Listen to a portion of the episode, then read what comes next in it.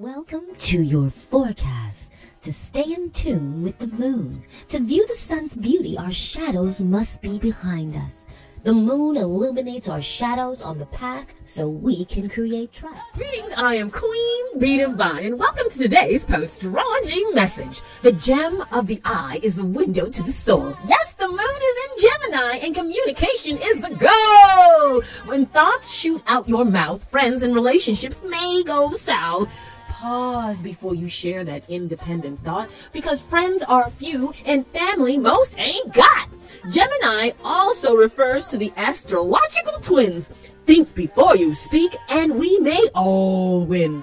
An eclipse joins the magnificent skies. Stay close to those that tell the truth and avoid all who speak lies. I am Queen B Divine and join me again for another postrology message.